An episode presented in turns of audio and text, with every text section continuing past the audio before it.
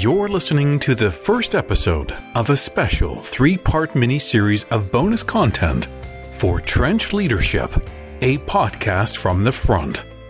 This mini series satisfies the associated knowledge product requirements for Simon Cardinal to complete his Master of Arts in Leadership degree program from Royal Roads University. Over the course of the miniseries, you will hear how Simon's research helped answer his primary inquiry of question of how might the Canadian Armed Forces better align education initiatives and opportunities for senior non commissioned members to enhance their success at the strategic leadership team level?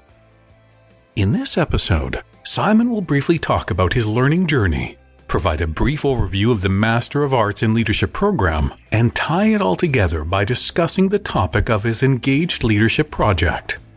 So break out your earbuds, get comfy, set the treadmill speed, or take the dog for a walk, because here's your host, Simon Cardinal. Hi, folks. Thanks for tuning in. We have a great show lined up for you today. Stovall, 2006, once said that education is a lifelong journey whose destination expands as you travel. And so, in this three part mini series, you will hear a bit about my learning journey, how it shaped my engaged leadership project, and the final results of my research. But I don't want to wait any longer. Let's get right to it.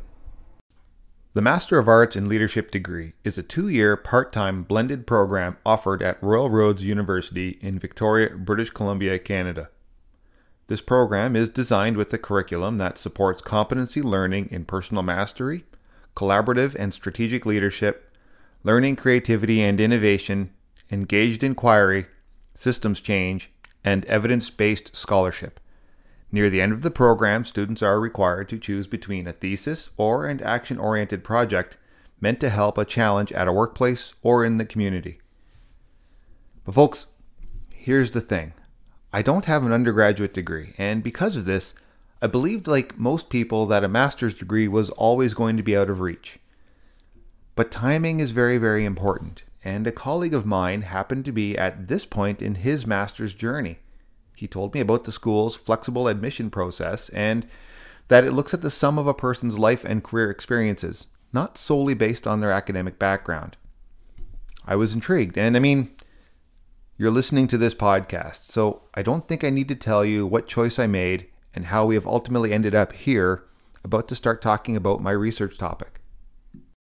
My research topic of how the Canadian Armed Forces can support its senior non commissioned members in strategic leadership team positions by enhancing its educational initiatives is a result of my experiences throughout the MAL program, specifically the first residency. You see, my cohort had 38 people in it, and I happened to be the only currently serving member in the entire cohort.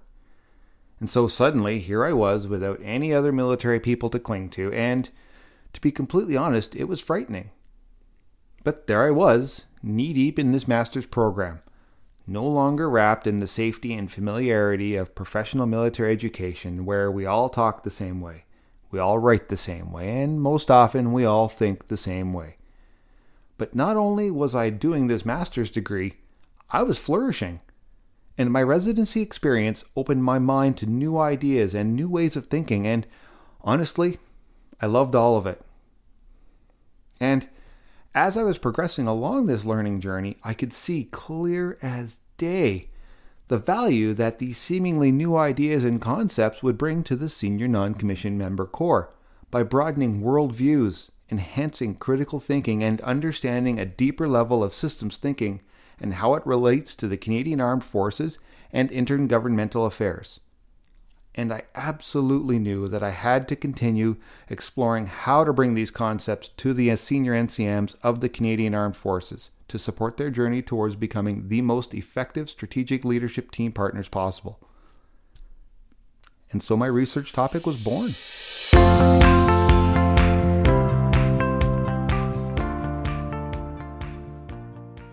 Welcome back. Now, while I'm sure you all want to hear about the findings and recommendations, and trust me, I get it, I really want to tell you about them, I think it's important to understand the methodology behind the research and how the research was conducted so that a complete picture has been painted in your minds of how I came to these end results. My research project was qualitative in nature because, as Saldana and Omasta 2018 noted, qualitative research has a way of unifying seemingly unrelated forms of data. I also chose qualitative research because of its ability to understand social processes, find patterns in textual and visual materials, and also for its ability to interpret social relationships as they relate to military societal norms. For my data collection methods, I chose to use focus groups because, as Gibbs 1997 noted, focus group research is useful for revealing through interaction the beliefs, attitudes, experiences, and feelings of participants in ways in which would not be feasible using other methods such as individual interviews, observations, or questionnaires.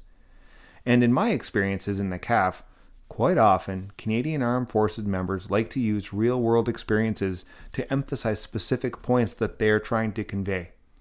And considering that focus groups tend to be a more conversational format, I guess that this data gathering method would feel more natural to the participants, thereby putting them at ease, and then hopefully I would gain even more data.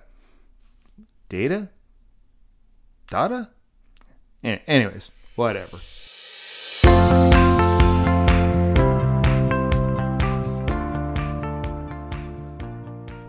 Due to the COVID 19 pandemic, Royal Roads University took the very wise precaution to mandate that every reasonable effort had to be made to virtually conduct our research. It turned out that that was actually a blessing in disguise for me because, as Myers 2020 observed, focus groups are now being seen as a powerful new opportunity for researchers to quickly reach more diverse populations. And so, for my research, the use of virtual focus groups opened windows of opportunity by allowing me to send invitations across the country, thereby increasing the possibility of an even wider breadth of experience and knowledge. And for my focus groups, I engaged three levels of the organization future strategic non commissioned members, strategic non commissioned members who are currently in a strategic leadership team, and commanders who are currently in a strategic leadership team. Each focus group was asked the same set of questions, and the responses were then collected, synthesized, and compared using a qualitative comparative analysis.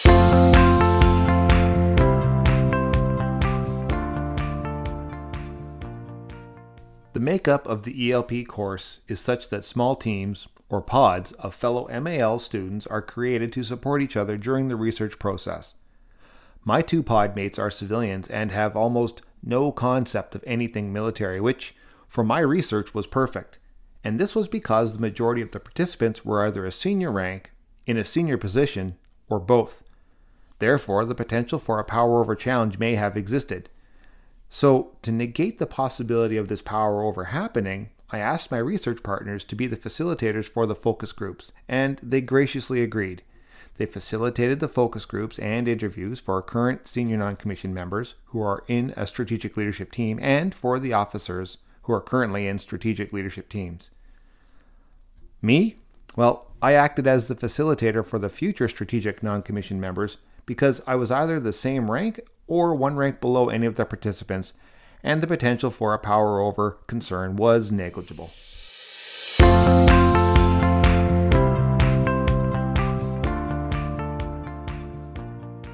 Probably one of the most famous military sayings is that no plan survives first contact, and my research plan was no exception to the rule.